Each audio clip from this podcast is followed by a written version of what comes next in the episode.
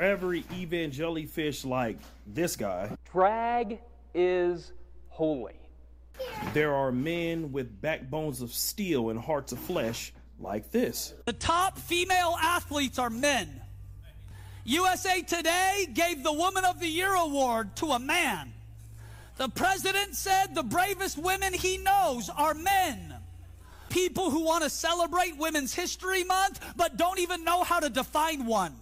Cutting off your penis does not make you a woman. Cutting off your breast does not make you a man. You were designed by an intelligent creator.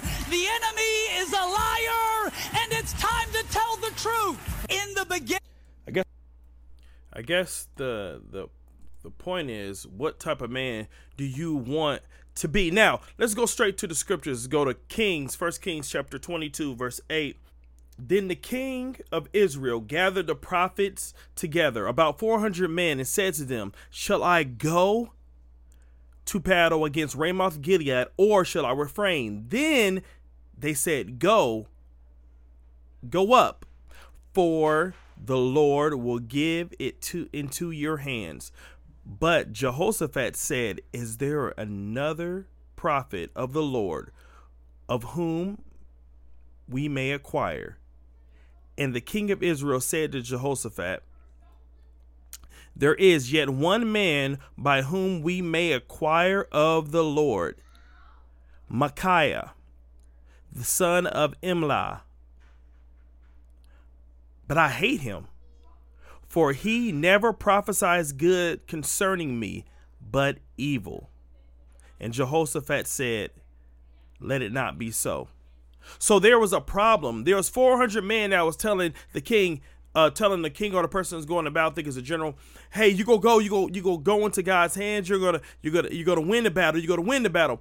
And there was another prophet, 400 prophets that said good things about the battle, but there was a prophet that the king hated because every time that he had something to say to the king, it was always God's judgment. It's always God's righteous judgment.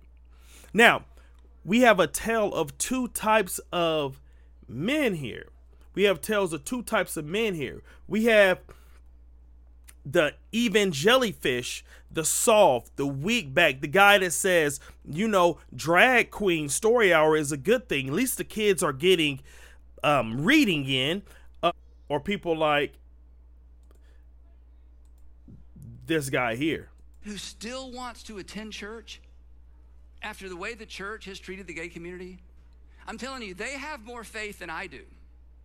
They have more faith than a lot of you. Gay men and women who grew up in church and the gay men and women who've come to faith in Christ as adults who want to participate in our church. Oh my goodness. I know 1 Corinthians 6 and I know Leviticus and I know Romans 1. It's so interesting to talk about all that stuff. But just, oh my goodness, a gay man or woman who wants to worship their heavenly Father and they still love God, we have some things to learn from a group of men and women who love Jesus that much and who want to worship with us. And I know the verses, I know the clobber passages, right? What? Bro, what are you talking about, man?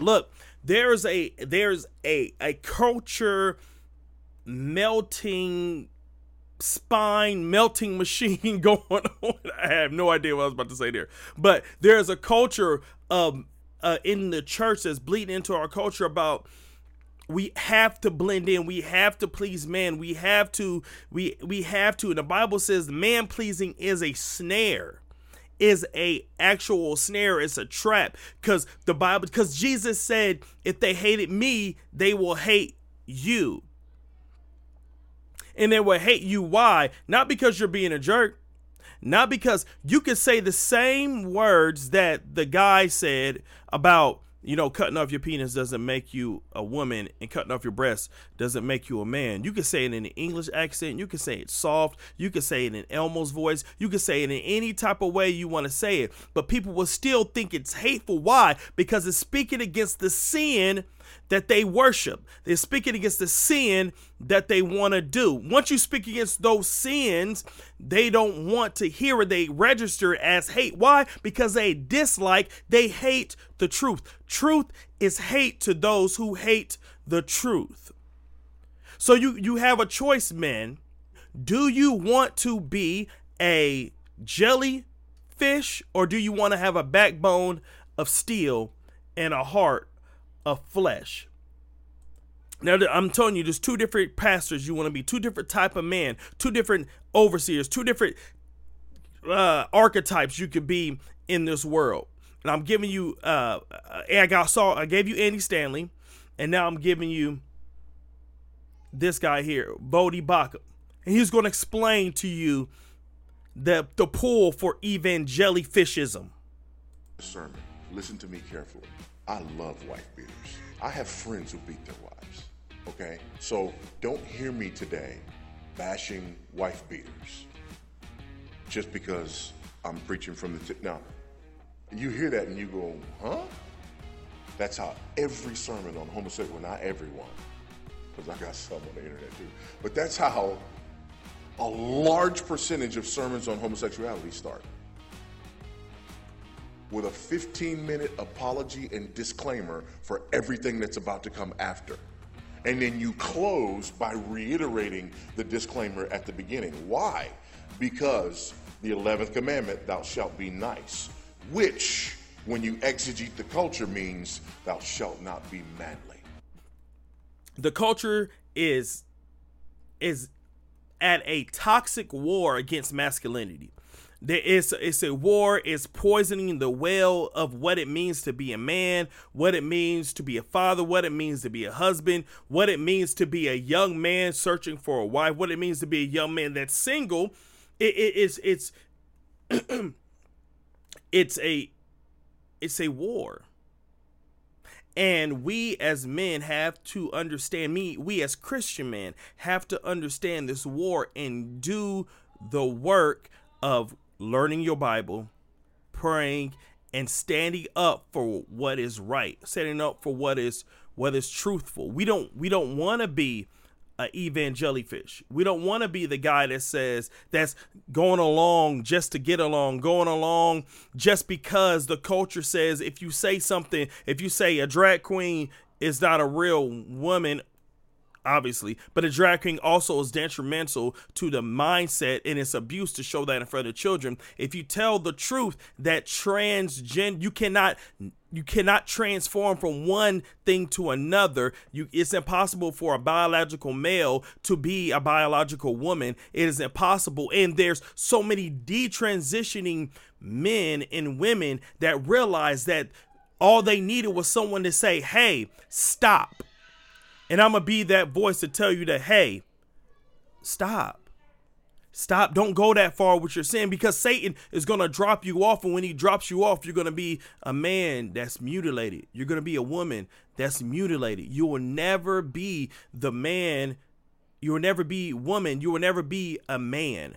And man, you will never be a woman that will not fulfill you, but accepting your body for what it is, accepting your penis for what it is and do not let a doctor mutilate it is love. Is love. God created you as a man and he wants you to walk that out as a man. No matter what the trauma in the past, you are not you are not going to solve the trauma by mutilating and hurting yourself. You solve the trauma by submitting yourself to Christ. Now I'm be la- I'm gonna be labeled as hateful and all the other stuff, but the people that hate truth, truth is hate, and I'm just telling you the truth. And I can say it in a, a small voice, I can say it in different ways, but those guys, Andy Stanley is the guys that that say the things he said are are not your your friends or they're not helping you. Look, that's the end. I just want you to know that there's two type of men you can be. There's two type of men you can be. You could be an evangelifish, or you can have a backbone of steel and a heart of flesh, standing up for truth, according to the will of God, according to the scriptures. And that's all I got to say about that, heroes. Until next time, be watchful, stand firm in the faith, act like men, and be strong out there. And we are out.